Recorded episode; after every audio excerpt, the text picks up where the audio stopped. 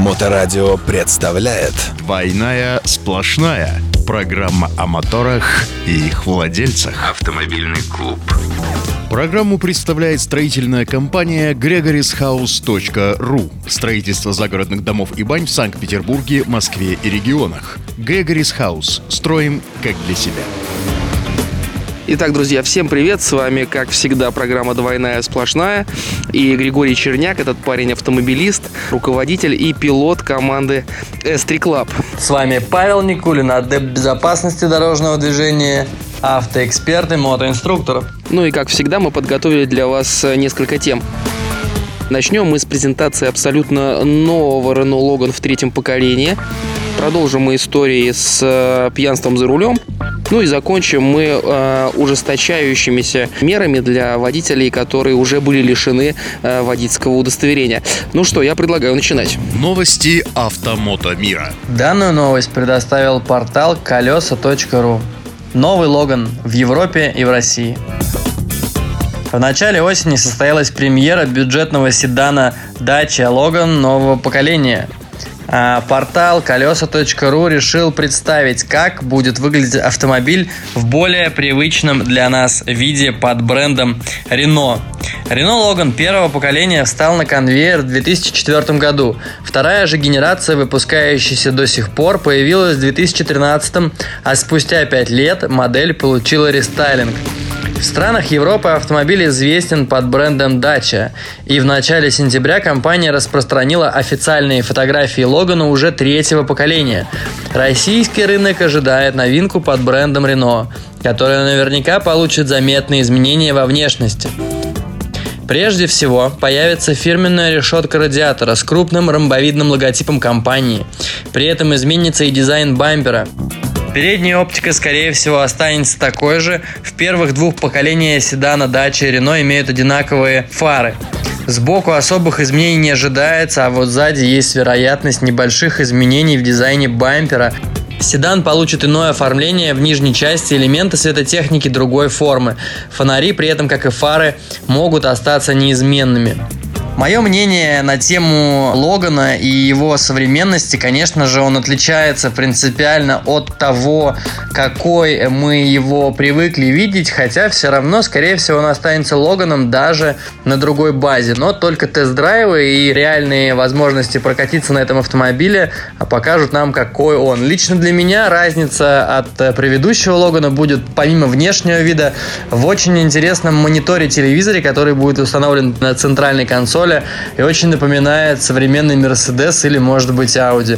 Это, конечно, интересно для автомобиля Б-класса. Новости автомотомира. Ну вот, с новой платформой, наверное, в России придется все-таки подождать, потому что заявлено, что автомобиль для европейского рынка будет точно построен заново, то есть новая платформа. Это не будет просто глубокий рестайлинг, который был в 2013 году и который отличает как раз первое и второе поколение Логана. А будет абсолютно новая платформа, использована та, которая под актуальным Клио сегодня катается, и, соответственно, новые моторы. Там обещают трехцилиндровый бензиновый мотор объемом в 1 литр с тремя разными мощностными характеристиками. Там даже больше 100 сил в одной из версий будет.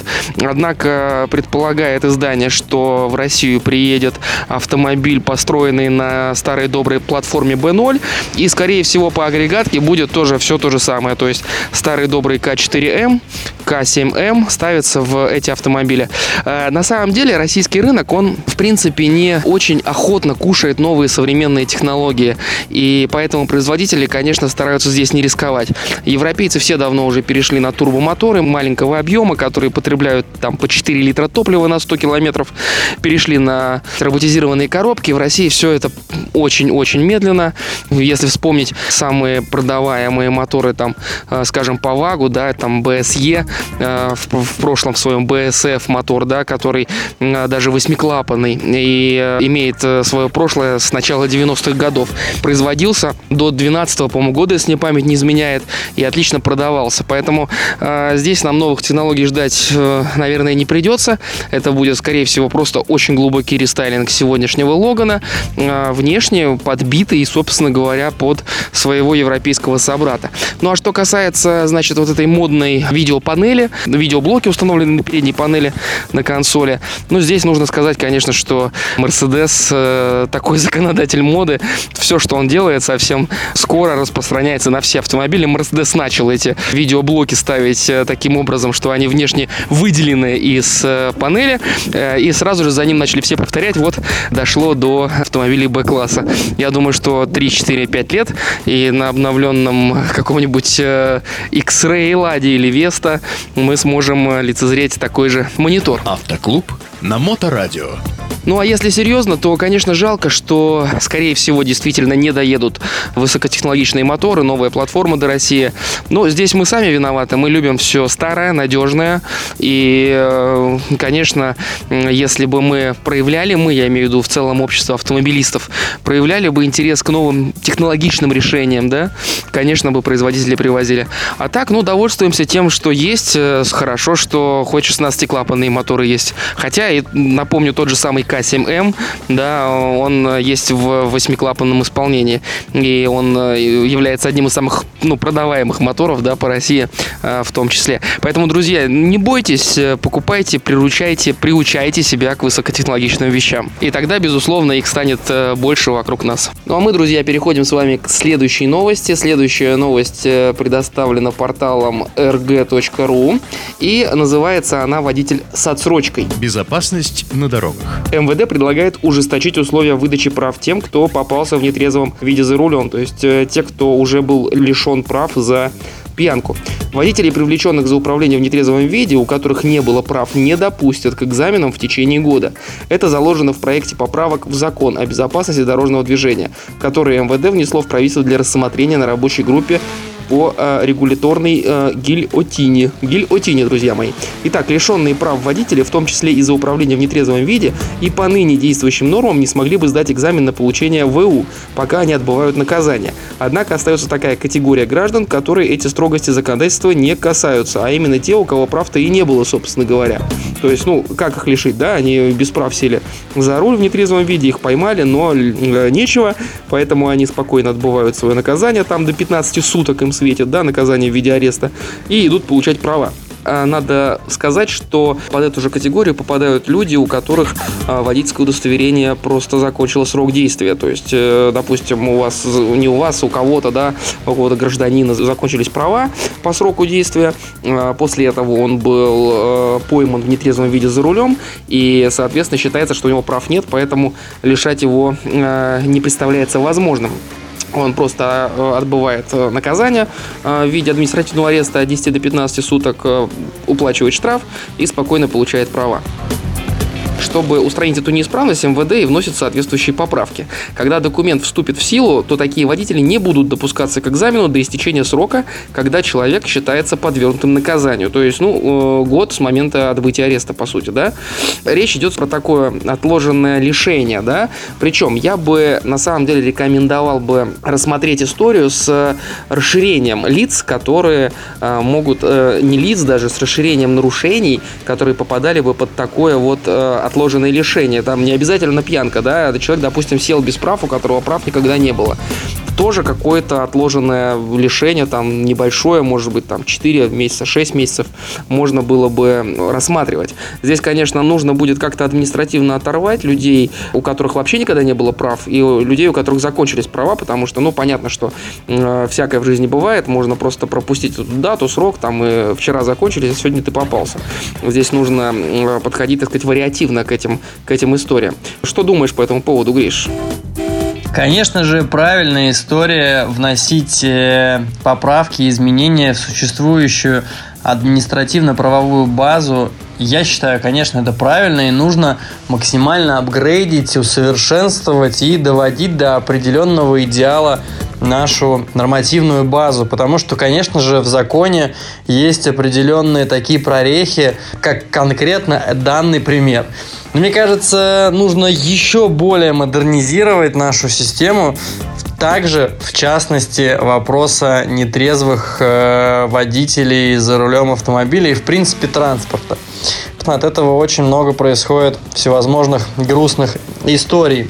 А еще я бы на этой почве задумался бы на все-таки тему Я назову их водителями, которые управляют не совсем зарегистрированными транспортными средствами, такими как велосипед или электросамокат и т.д. и т.п. Потому что на них люди ездят, которые могут не знать правил дорожного движения и также в нетрезвом виде.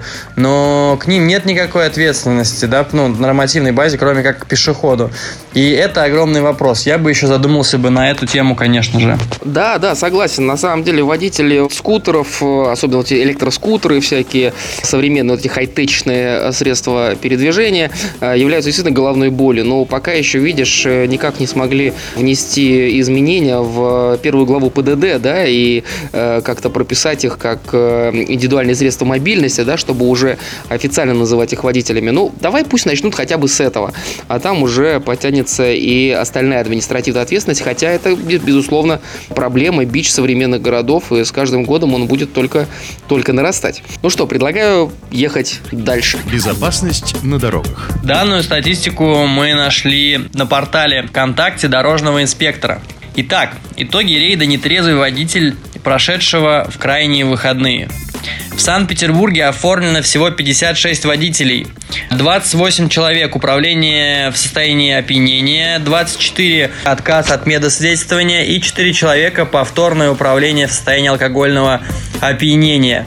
И в Ленинградской области оформлено 46 водителей. 30 человек в состоянии опьянения, 13 человек отказ от медосвидетельствования и 3 человека повторное управление в состоянии алкогольного опьянения.